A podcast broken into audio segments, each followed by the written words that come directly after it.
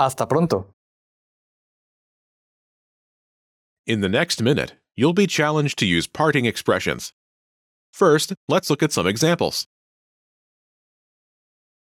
Nos vemos. Buenas noches. Que descanses. Hasta pronto. Buenas noches. Let's practice. Víctor tiene que regresar a casa. Despídete de él.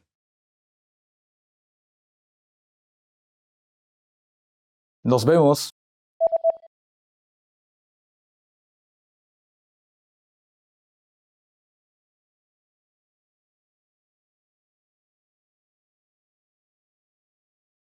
Víctor ya se va a dormir. Dile buenas noches. Que descanses.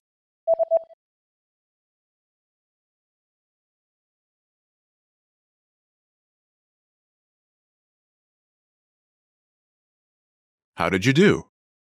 You can consider this practice exercise successful if you were able to answer in the given time and used a proper parting expression, as in the following example. Buenas noches. Try this practice exercise again if you want to improve your fluency or skill in any of these areas.